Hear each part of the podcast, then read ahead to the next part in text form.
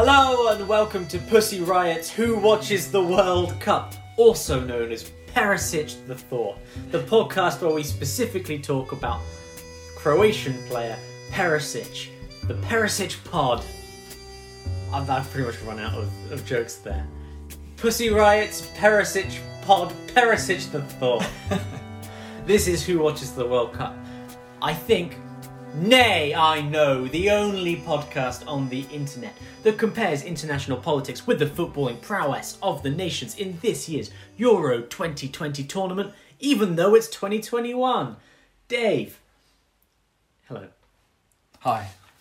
I'm I'm gonna try. I'm just gonna just throw everything over to you now because we're on to Group D, and often when we come to a group in which we uh, we talk about England, the episodes go on for about five hundred years. So I'm just gonna chuck it straight over to you. Group D, baby. Baby. What's it all about? We have actually got to see all the teams play um, before recording this episode. Oh yeah. So you, we saw England versus Croatia, and we've seen Scotland versus Czech Republic. Um, so it's a nice chance to be able to get a grip on um, on the squads and how they how they're going to shape up, how they're going to perform, without having to delve into me making some very poorly informed predictions that ne- never turn out to be true. Um, so, but yeah, I mean, we actually, if, as England fans, got a tournament off to a good start. Oh and my god. instead of being like at least the things that I've seen, the people I've talked to about it, um, we're not all upbeat. Like I think we're going to go all the way. This was a great start. Everyone's going, well, that was a good start, but let's just see what happens next. Like even though we've beaten what most people would say would be the hardest, uh, the other the other best team in the group, and um, Scotland and Czech Republic shouldn't pose as much of a threat. People are still a little bit um, cautious in in their enthusiasm. So that is I what I have seen is kind of the opposite of that. Where the the reporting I have seen on it is we beat Croatia 1 0. Gareth Southgate's a tactical genius. and because before, well, you, I'm sure you can go into this this a little bit more than I can, but before England Croatia, the team sheet came out and we were like, oh my god, who's he picked? And then there were a couple of maybe little surprises, but the big surprise was uh, Atletico Madrid's Kieran Trippier starting at left back. Now, why was that nonsense?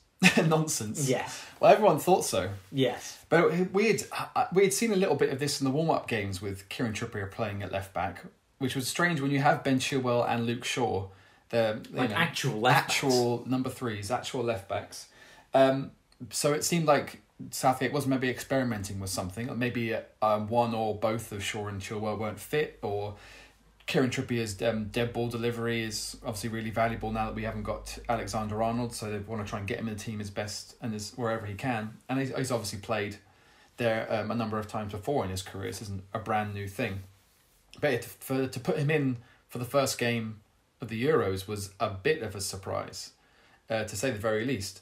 Um, but as like Gary Lineker, not Gary Lineker, Gary Neville said, I think um, after the game, was like nobody saw that coming, but now no one can argue with his decision because it paid off. See, that's that's exactly the thing that I mean, right? And I remember, I don't know if you remember when the New Orleans Saints won the Super Bowl. In fact, we watched it at your house. We all, did. all those years ago. Yes, and it was a crazy decision where the they started the second half.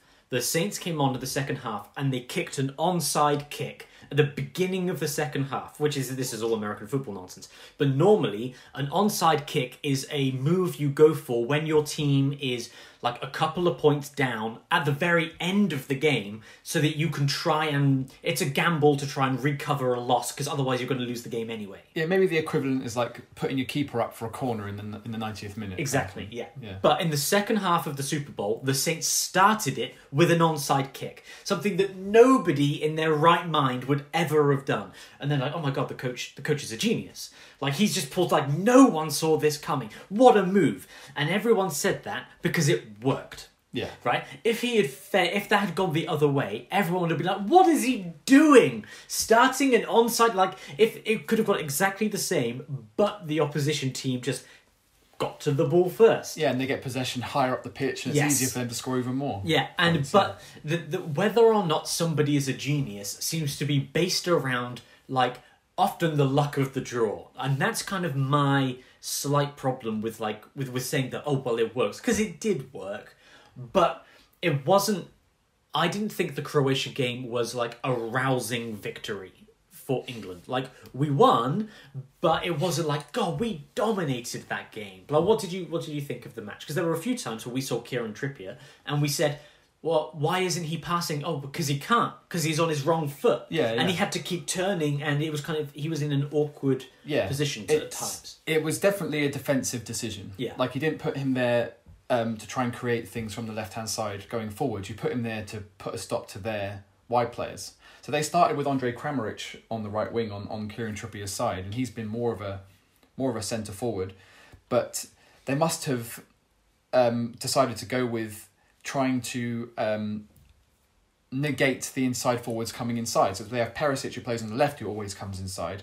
Um, and they figured Kyle Walker could handle him.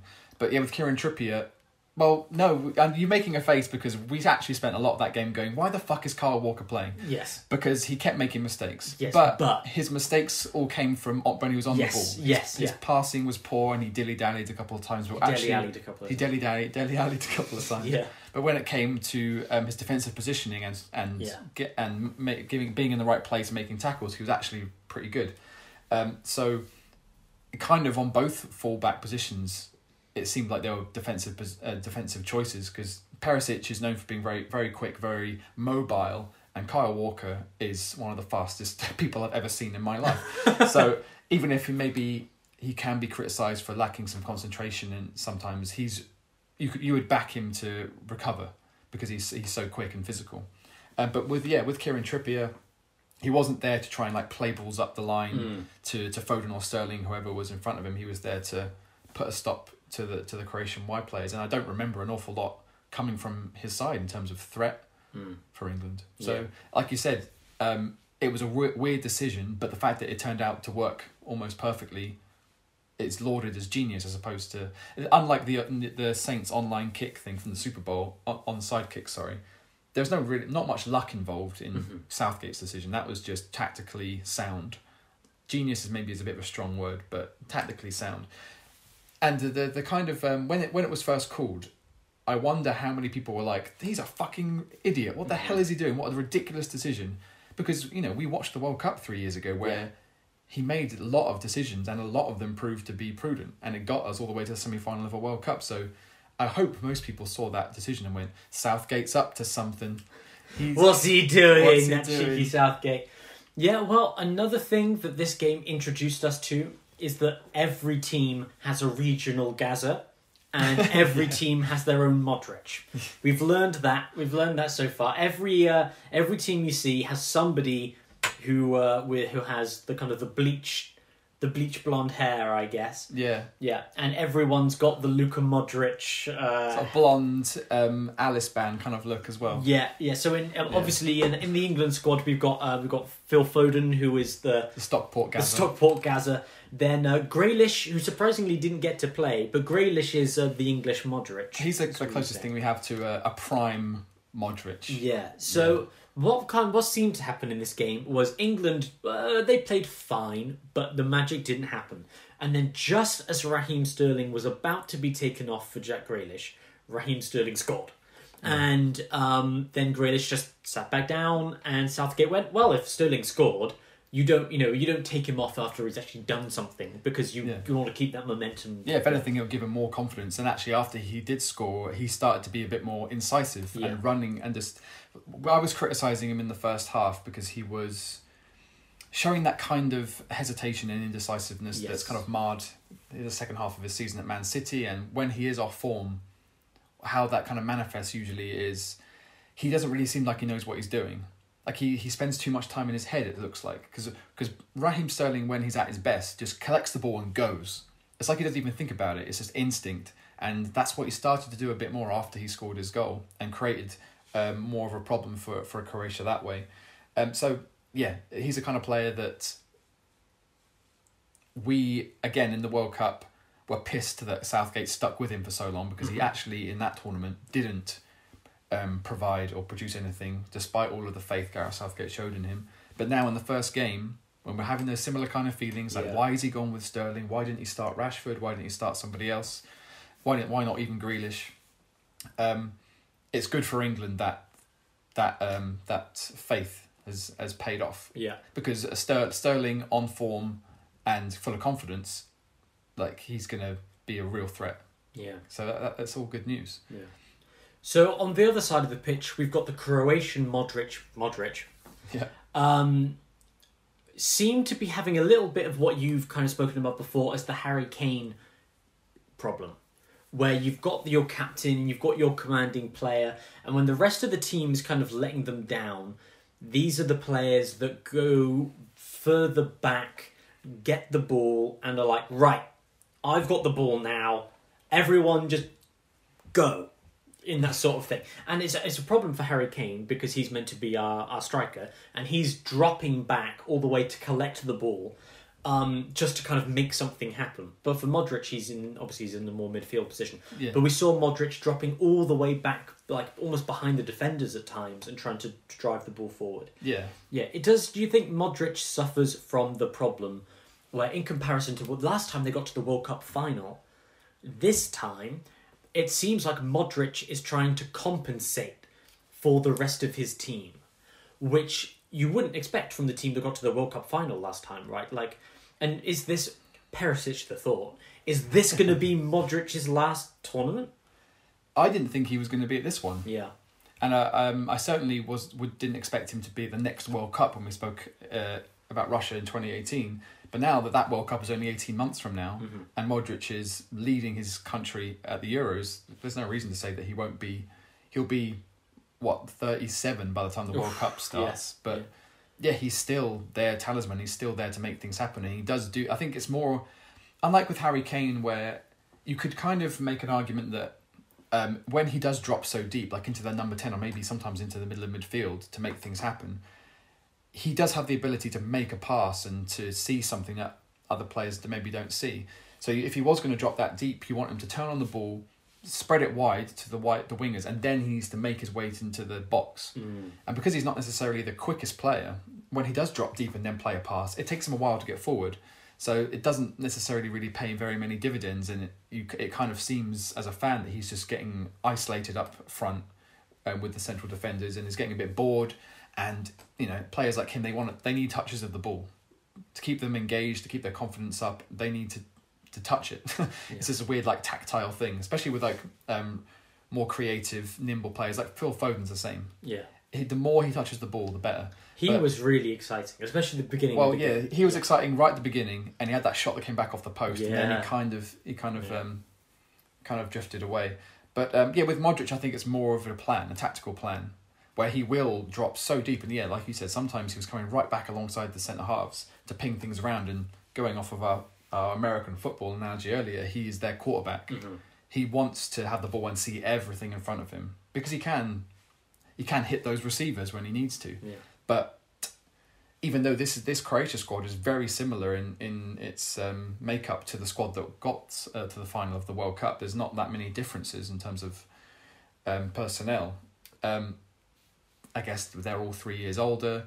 Uh, maybe they don't have that kind of um, momentum anymore. It seems like England's three years older, and that's working to their advantage because of the last World Cup. They were what like one of the youngest squads. Like yeah, exactly. So yes, there are certain players who have come into their own, and I think you brought this up at the beginning of this tournament that the fact that it got delayed by a year because Mm. of COVID has been really beneficial for for a lot of teams, not just England, but specifically for, for England with the likes of Phil Foden who have really come to the fore.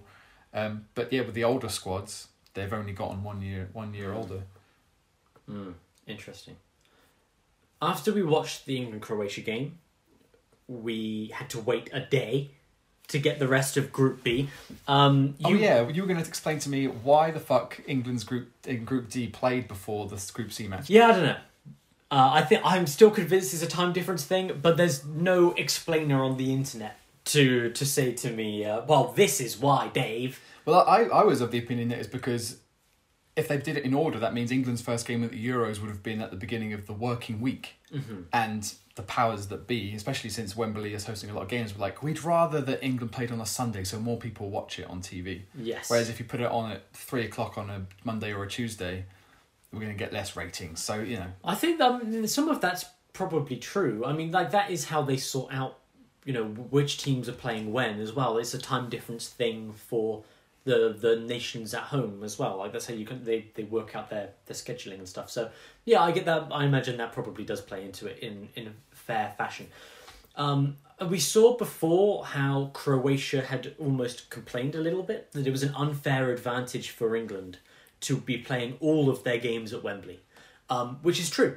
And that is really why England should do better in this tournament, is because they are playing all of their games at Wembley and Croatia and the Czech Republic are both at a disadvantage because both teams were supposed to be based in Scotland for the group because Group D are playing in London and Glasgow. However, coronavirus has been so much of a problem, especially in Scotland now. I think Dundee is now the city in the UK, my beloved Dundee. Um, that that's serious. That's not a joke. I love Dundee. I, I did my master's degree there. Um, they uh, now have the worst COVID numbers in the country. I think it's it's like around two hundred and fifty per one hundred thousand, which for us was like near peak levels around here, like um, back in like January or something like that. So, yeah, it's really still really serious up there. So both Croatia and the Czech Republic decided yeah, we're not going to base ourselves in Glasgow because that kind of seems like a bad idea. Because Glasgow itself, I think, is still under the most serious lockdown restrictions that Scotland has. Because for those of you who are listening for some reason who are not in the UK, um, we have a devolved system of government whereby we are the United Kingdom, but then um, the uh, the English government can set lockdown rules for itself. The Welsh government can set its own lockdown rules, and the Scottish and Northern Irish governments have control over their their their own territories, for lack of a better phrase. Um, which means that Scotland has different lockdown rules to England and Wales, and it's it's a it's a crazy crazy situation. Um, but it means that the coronavirus has decreased a reasonable amount in the UK, although now it's going up again, we'll get into that in a minute. Um, but it's still in full bloom up in up in Scotland, especially in Glasgow. So both Croatia and the Czech Republic went, yeah, we're not doing that. We're going to stay in Croatia and the Czech Republic, and then we'll fly over for the games. But as we said before, with Wales having to go to Baku, Azerbaijan, like the addition of having to fly to the other country with t- with a time difference, with climate differences, with all of those things, like that's a sizable disadvantage. Like at least when Wales were in Azerbaijan, they had a week to get ready and acclimatize for the games. Yeah, they're based there, aren't they? Yeah, which both Croatia and the Czech Republic were supposed to do over here, but chose not to because they didn't want to get infected. you know, fair enough, can't hold that against them. But at the same time, they've kind of disadvantaged themselves. They've added to the disadvantage. Mm. Yeah. Yeah. Well, maybe that's that's something that you can you can play into it, and it is odd for the for England to be playing all of their games because uh, yeah, um, even the Wales are based in Azerbaijan. They I think they're playing one of the other venues in that group, and not in only Rome, in yeah. Rome, they're not only playing in Azerbaijan. Yeah, and the Italians are also going to Azerbaijan for one game, despite Rome being the the one of the hosting things. Yeah. So Italy aren't playing all of their games in, in Rome. I don't. Yeah, so I don't really understand why England aren't playing one of their games in Glasgow. Yeah, they should be playing Scotland in Glasgow, shouldn't they? Yeah, Yeah. that that would seem kind of fair. Yeah. And this tournament, probably more than any that's ever come before it, home advantage might be what sways a lot of these games because Yeah. all these players have spent a year and a half playing in front of nobody. So suddenly have thousands of people chanting solely for your team and only having a, a sporadic few chanting for the opposition. That's gonna yeah, that's that's gonna uplift you. Yeah, and for England as well, we have the advantage, assuming we were to make it far.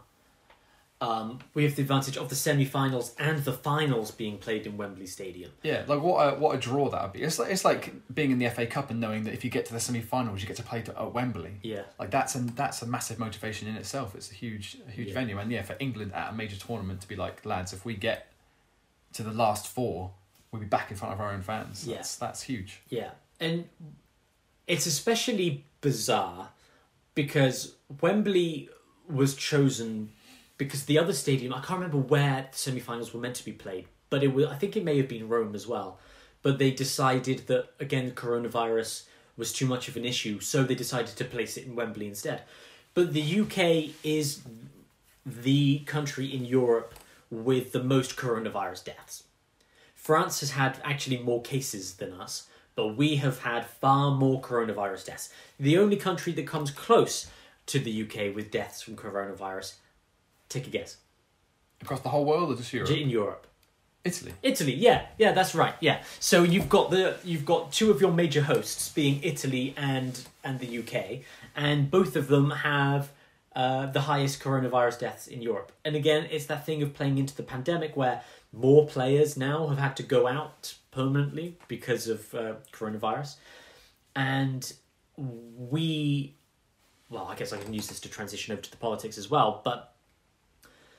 Yesterday, Boris Johnson prime minister of nobody decided that um, the the new Delta variant. This is what they've done. They decided it was previously it was the India variant, right? Yeah. But they decided that the more we called it the India variant, I don't know, the more un PC it seemed. So they called it the Delta variant.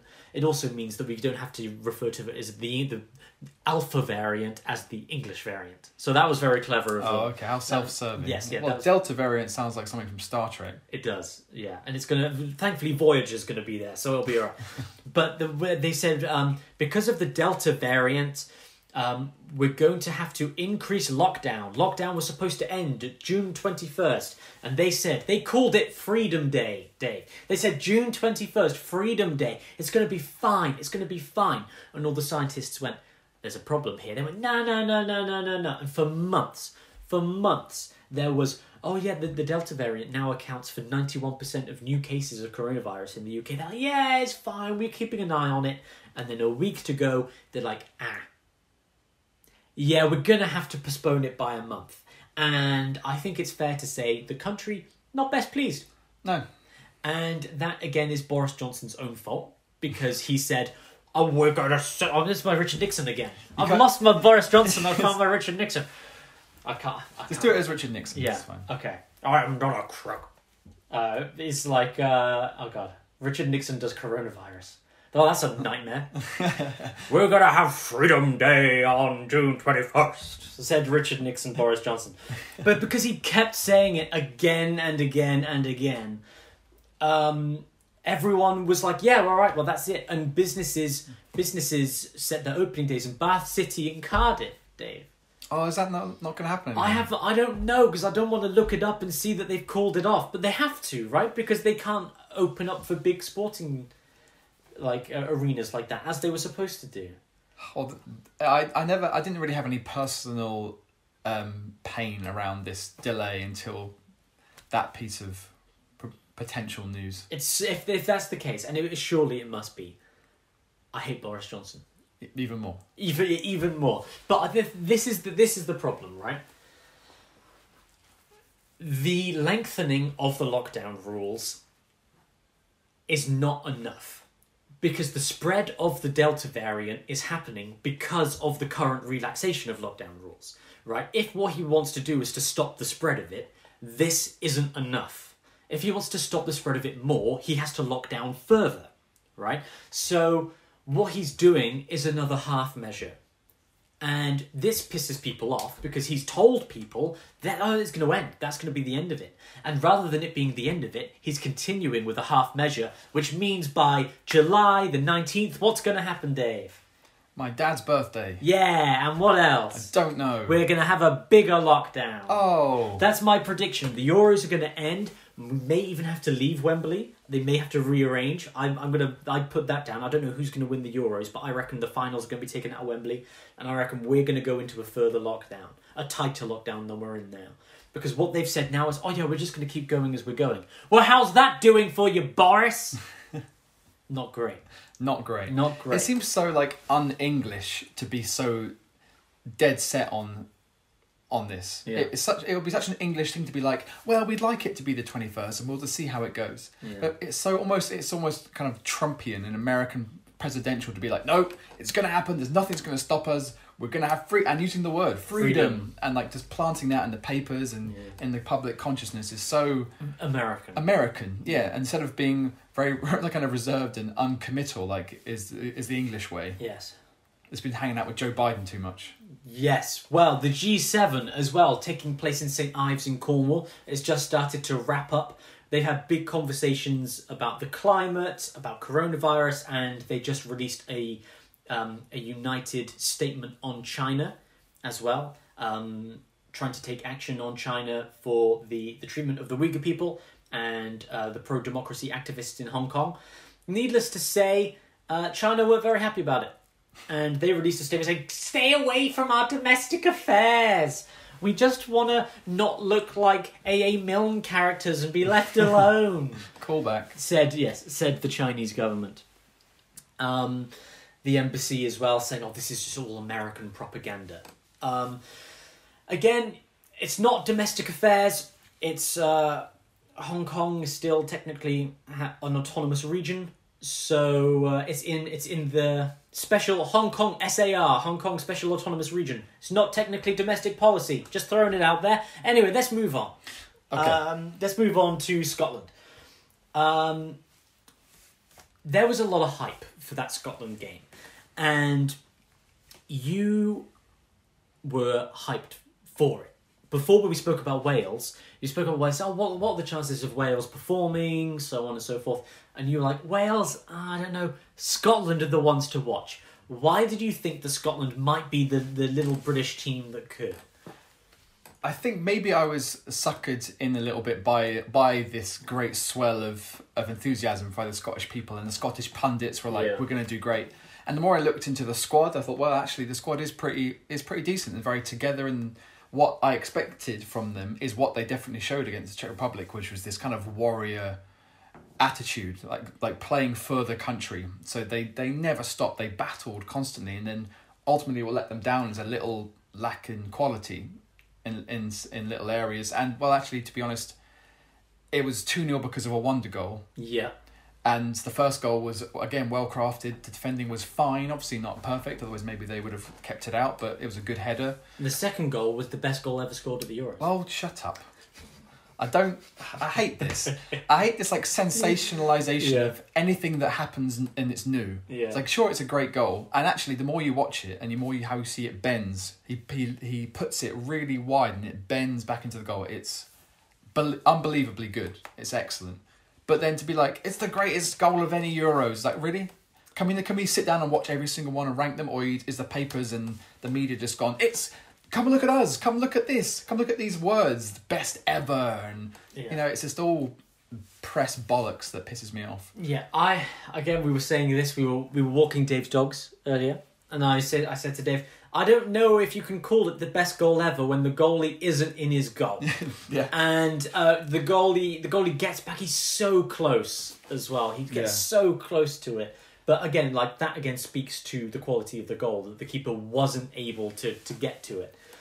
Um, but oh, it, well, it was a good goal. it was a good goal, Yeah. and you feel bad for Scotland, yeah, because they they really they really deserved on their effort and their pride and their Yeah. honor. Yeah. they deserved more, but ultimately they let down. But then they were let down by some of the I, th- I feel some of the tactical decisions too. Well, I mean, we can just say, you know, Scotland's first major European, well, first major tournament since '98, They yeah they I yeah ninety eight was their last um Yeah. last major tournament, and then and they're they, playing at home, and to lose two 0 Perisic the thought, Perisic the thought. but it happened. So, uh, Yeah, so it happened. Yeah, yeah. And- No, I wish I wished I wished more for them, and but that, if anything, they didn't sh- they didn't um look like a team that aren't gonna. They may walk away with no points, but right. hopefully the, that kind of fight and spirit will will karma will reward them for it and they'll get to go away with something because yeah they they impressed me at least by their heart I some thought, of their players they, were really they looked good. They just got unlucky with that first goal, and well, unlucky that the Czech Czech team played so well. yeah that and- Schick header was was was really good as Yeah. well Yeah, and that second goal again, you know, once in a tournament style goal. It just happened to be against them in the Yeah, game. but like even from the beginning, they played. Uh, they played one of their, their probably their main striker, Lyndon Dykes, up front, and Yeah. as they've done a, a lot, they played Ryan Christie up top with him, but he's more like a midfield winger. Mhm.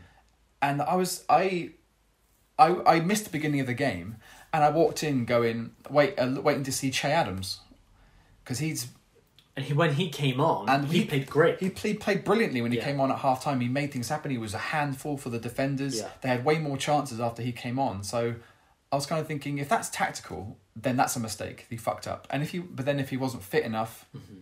You know, fair enough, and he got a good half. And based on that performance, if he doesn't start the next two games, that'll be a, a real letdown.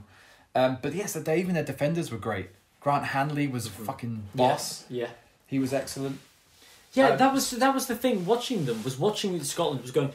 These guys are playing really well. They just got the bum result. Yeah, and he, yeah, and I, I mean, my my two cents is that if Che Adams was playing from the beginning, Mm-hmm.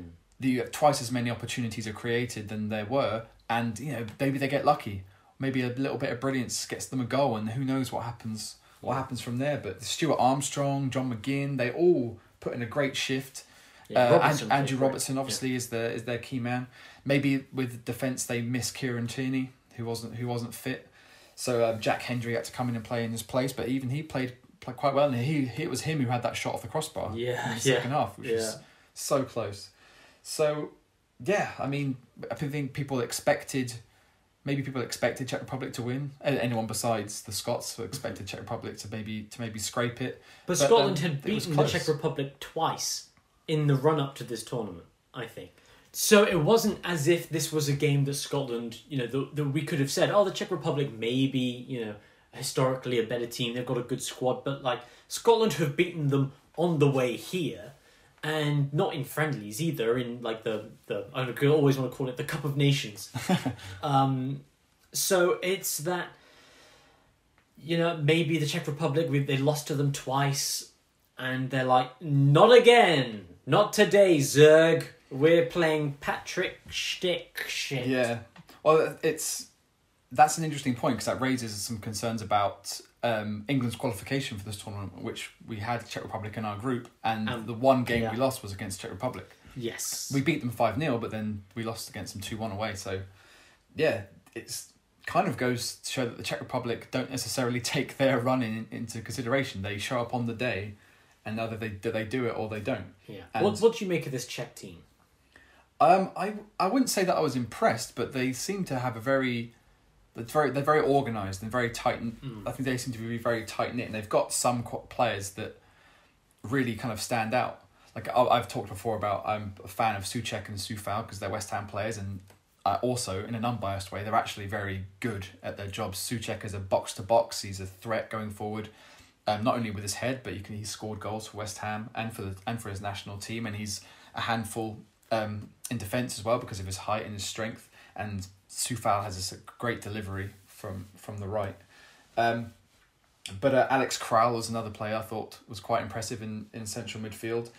Uh, Darida, their captain, their kind of number ten, is is pretty decent too. But then they're one of these teams where you pick out players and go pretty decent, pretty good, like kind of impressive. Like, but they they don't have any superstars, which kind of I think we've talked about before. Kind of helps a team um, perform as a team and really rally together when they all kind of feel on a par with each other.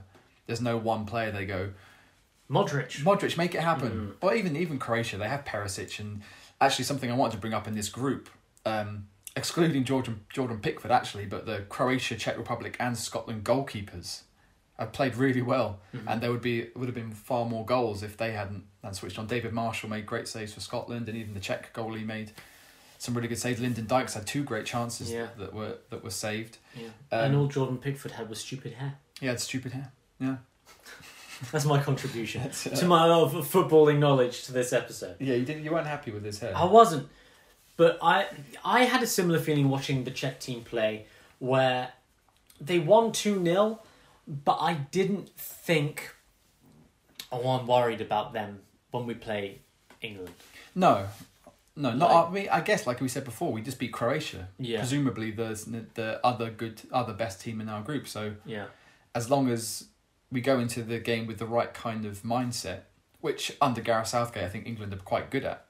Like especially in tournaments, we saw against like Panama and teams like that mm-hmm. where we mm-hmm. didn't go, we're gonna breeze this, so, and then it turns out to be embarrassing that we scraped through. Like we scored six against Panama, and uh, the Czech Republic are obviously a far greater team than than, than Panama, but um, I've I've got I've got a, a mathematical reason why we maybe should be worried about the Czech Republic. Oh, this is the kind of hot takes we love on Who Watches the World Cup. Very basic. Stat me, baby. Very basic mathematics, more like a pattern. Okay.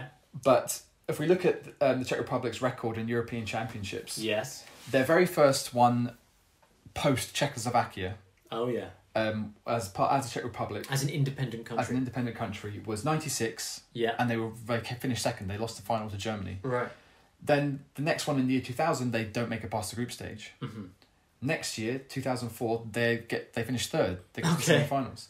Following following tournament, they don't get out of the group stage. Then in twenty twelve, they get all the way to the quarterfinals. Uh huh.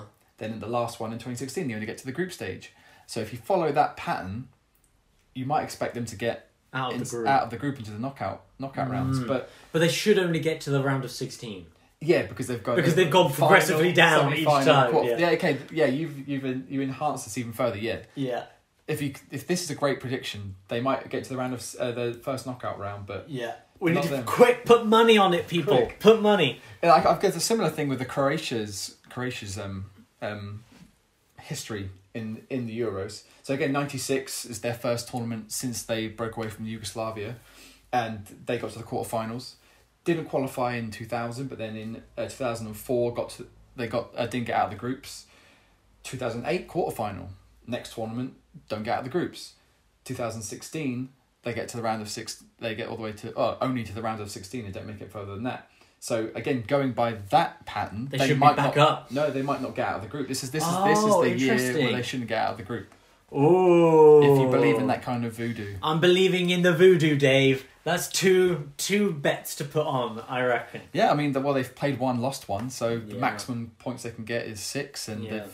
Czech Republic might actually be a dark horse for, for the second qualification Mm. point place in this group. Ooh, that's exciting. That's exciting stuff. I like that. Or Scotland win both of their next games, and everyone else draws, and Scotland go through top. Yeah, well, again, like this is a great chance for me to transition over, um, which is talking about you know those uh, how well the Czech did since the Czech Republic did since they became an independent, you know, the Czech Republic. Yeah. How well Croatia did when they got their independence. Bam, Scotland independence. What a segue! That's uh, seamless. Can you imagine a better segue, Perisic the thought?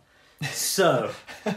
Scotland and, and independence because that's coming back again. We had the previous referendum, uh, well, not even 10 years ago. And um, it, when Scotland voted to remain, there was a large understanding that by choosing to stay in the United Kingdom, the United Kingdom would also be in Europe. And if Scotland left the UK, uh, it would have to then apply for its own entry into the EU. And the EU specifically said during that referendum, uh, don't you be thinking it's going to be easy because they wanted Scotland to stay in the UK for all of the conveniences that, that come with it. Um, and so they said, we're not just going to let you in because we're historic friends, buddy boy. So Scotland chose to to stay um, to stay in the UK. And then, of course, England decided in collective madness that we were going to leave the European Union, which left Scotland being like, "What?" Oh, fuck. Exactly, Dave. Exactly. So we now end up then with the talk of the next uh, independence referendum because similar to Brexit, what we saw in both Scotland and um, well, actually, I guess it's the reverse. The reverse, really. In Scotland, it was a lot of young people that wanted to leave the United Kingdom and form an independent Scotland.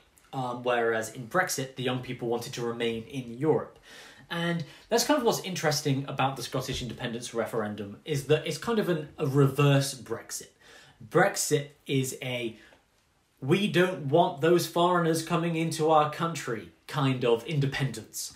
Whereas the Scottish independence is we don't want to be told what to do by the English kind of independence, and all the it's much more of a left leaning form of independence than the Brexit one was, um, because at least in Scotland you actually can say a lot of decisions are being made that we don't get that much of a say in, whereas with the UK and Brussels. Like we would say, oh, those Europeans are telling us how bendy we can have our bananas. It's like, are you freaking serious right now?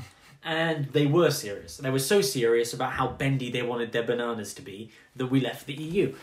Um, and the SNP, the Scottish National Party, have um, always been the stalwart campaigners for Scottish independence. Um, Alex Salmond, the previous head of the SNP, led uh, the the last referendum. Uh, but after that referendum and the decision to um, to remain a part of the the UK, he kind of stepped down, and then his student, his protege, Nicola Sturgeon, stepped into the fray and has become one of, if well, I would say probably the most consistent and influential politician in the United Kingdom right now. Like she's been there for for years. Like the Conservatives have had what three prime ministers since Brexit, and Nicola Sturgeon's just like bring it on. Um, she's I think pretty well liked. Like even in England, I think like I think there are a lot of people that would say, "I wish the Scottish National Party weren't just Scottish nationals." Like if I like if Nicola Sturgeon ran for prime minister, I think she'd probably end up doing pretty well. Yeah, I like whenever I see her on the news, I, I like her, her attitude and the things that she seems to stand stand for. And it, I I agree with you. Like when when the Scottish referendum was happening, I was like, well, I can understand that. Yeah. I can understand. And it, eventually, it seemed more logical to stay with UK at that time. So I, whichever way it went, I was like, you know, what, they've there are good arguments both sides. But then when it came to Brexit, and maybe it's still as divisive as it was. God knows, was it five years ago when this actually the vote actually happened? Yes. Um, yeah, it seems like there was a lot of bad arguments on the side to leave, and which kind of swayed people, and all the good arguments seemed to be drowned out. Yes. Then we end up with a pretty crazy situation at the beginning of this year. I don't know how much you saw about what was going on in Scotland with Nicola Sturgeon and Alex Salmond. Yeah, because as people may know, I have an, a horrible obsession with the news, and you have a very healthy obsession of not looking at the news, which means that you get to stay uh, a little bit more sane than I do, because I'm driven nuts by the state of the world. So, Alex Salmond, the leader of the SNP and the former uh, leader of you know the Scottish independence movement, uh, had a number of allegations against him made by women and of of harassment and assault, um, and as he was being investigated, he then I he was cleared of charges, but started to pass the blame over to Nicola Sturgeon.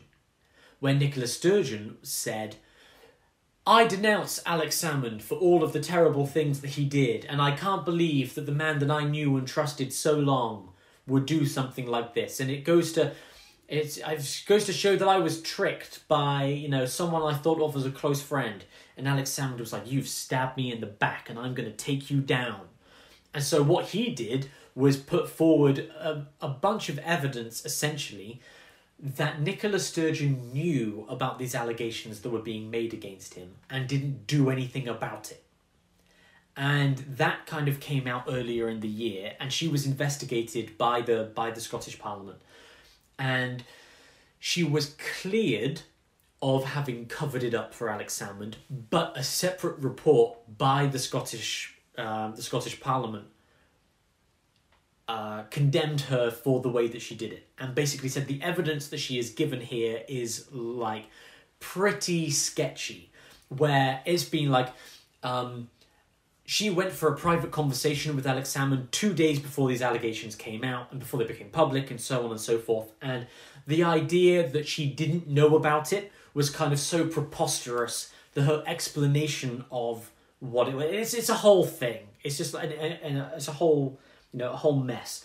But that's shaken a lot of people's faith in in her and you know her trustworthiness because it goes to show that she would if you know she would have been willing if what was said was true she would have been willing to sweep women's you know safety and the you know, allegations of assault and harassment. She would have just swept it away to, you know to, to for the sake of politics. And that that affected quite a lot uh, the other thing was was that Alex Salmond went I can't believe you stabbed me in the back. You basically kicked me out of my own party, you know, to, to do all of this. And you know, he had, you know, a, a storied political career that was then, you know, tarnished by the by these allegations, rightfully so, if they were, you know, if um if they were accurate.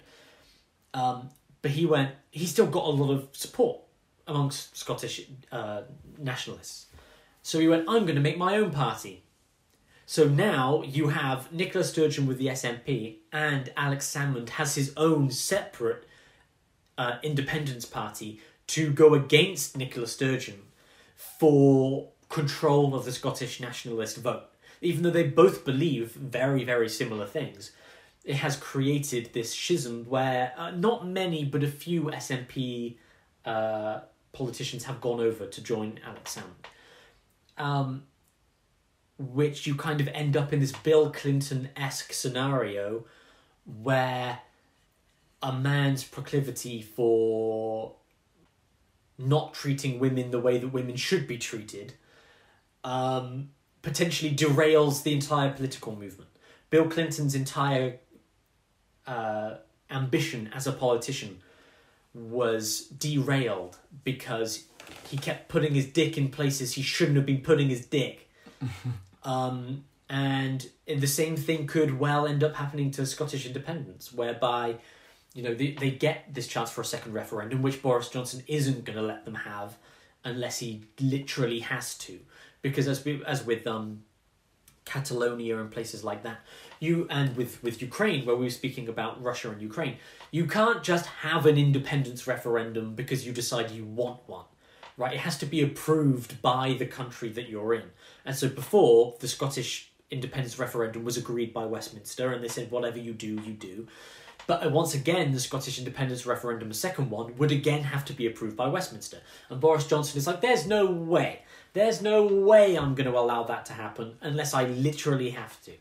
Um, and so maybe we won't see that vote again. But if we do see that vote, then will the nationalists defeat themselves by having these, you know, warring camps based around Alex Salmond potentially, you know, allegedly is a better word, allegedly being uh, a harasser and so on and so forth. So is the like the, the nationalist vote then kind of just being driven by this cult of personality, whether they go, well, this is what I believe, but I have two people telling me to to back them, and I've got to decide which one I like the most. Well, I yeah, I'm.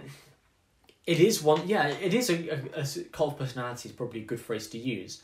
Because can you name any SNP politicians other than Alex Salmond and Nicola Sturgeon?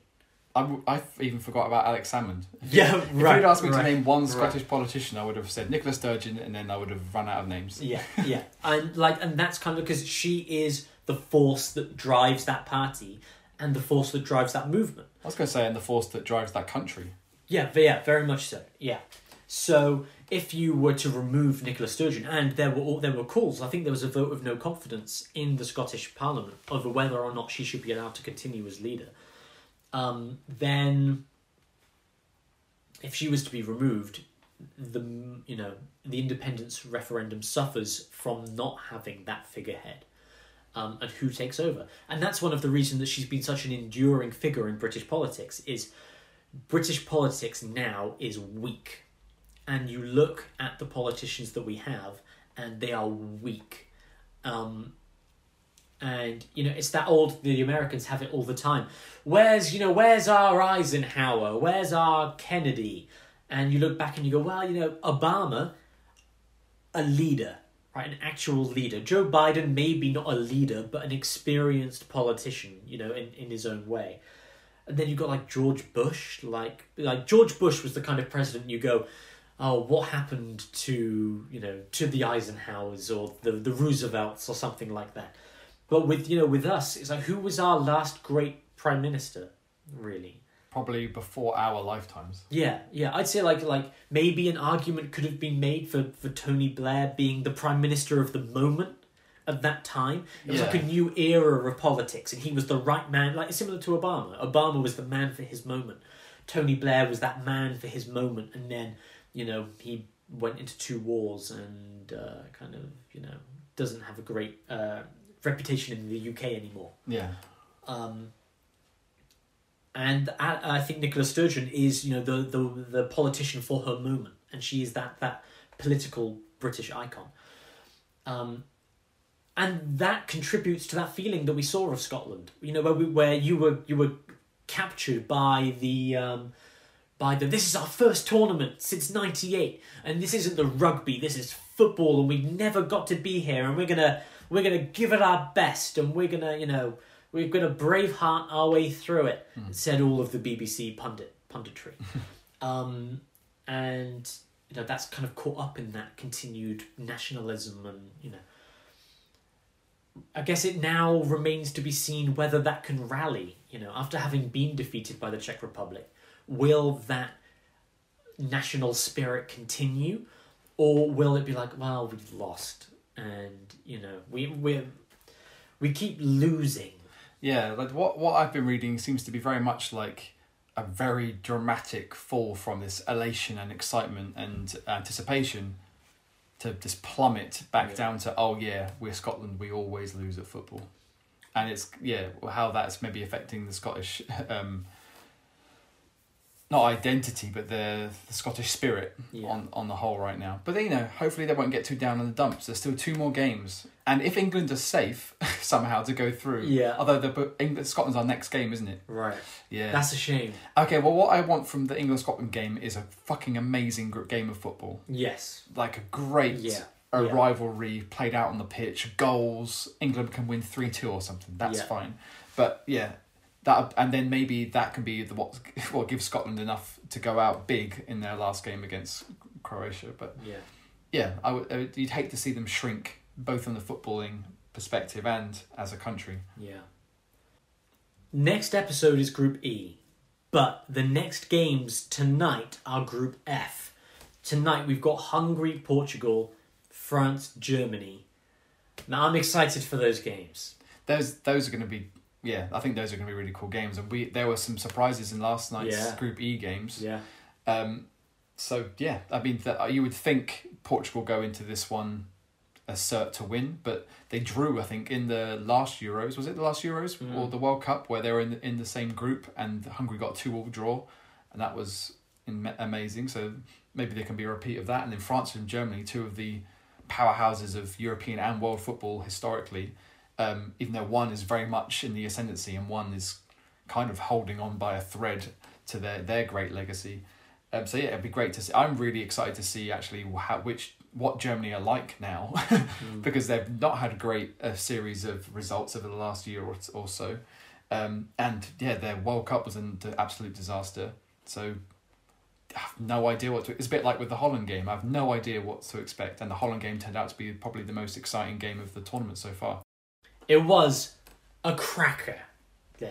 It, Yeah. wa- it was a crack. It was a thunderbolt of a game, and That was one of those one of these football games where we weren't really sure which Yeah. side we were on, and then we were up cheering the goals as they went in because it was just such a just great such a such a great game. yeah. Then, somewhat unfortunately, we have the counterpoint to that game, which is the next group. Uh, group E, including Spain and Sweden, which we thought might be an amazing uh, display of football, and turned out to be. Uh, well, we'll get into it on the next episode. Yeah, we'll get into it. Yeah, yeah. So join us for the next episode as we break down just what the hell is Luis doing managing the Spanish team. Join us then. That's a really niche joke.